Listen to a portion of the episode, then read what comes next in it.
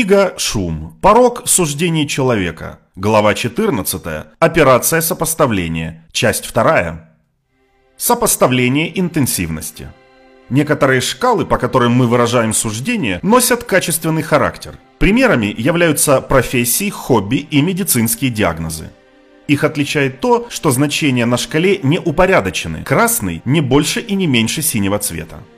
Впрочем, многие суждения делаются на основе количественных шкал интенсивности. Физические измерения размера, веса, яркости, температуры или громкости, меры стоимости или ценности, суждения о вероятности или частоте – все это количественное. То же самое и с суждениями на более абстрактных шкалах, таких как уверенность, сила, привлекательность, гнев, страх, аморальность или суровость наказаний. Отличительной чертой этих количественных измерений является то, что на вопрос «что больше» можно ответить, взяв любую пару значений одной величины. Вы можете сказать, что бичевание – более суровое наказание, чем пощечина, или что вам нравится больше Гамлет, чем в ожидании года.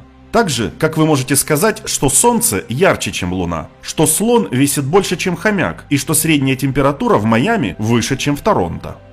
Люди обладают замечательной интуитивной способностью сопоставлять интенсивности в несвязанных величинах, отображая одну шкалу интенсивности на другой. Вы можете сопоставить интенсивность вашей симпатии к разным певцам с высотой зданий в вашем городе. Например, если вам очень сильно нравится Боб Дилан, возможно вы сопоставите свой уровень энтузиазма по отношению к нему с самым высоким зданием в вашем городе.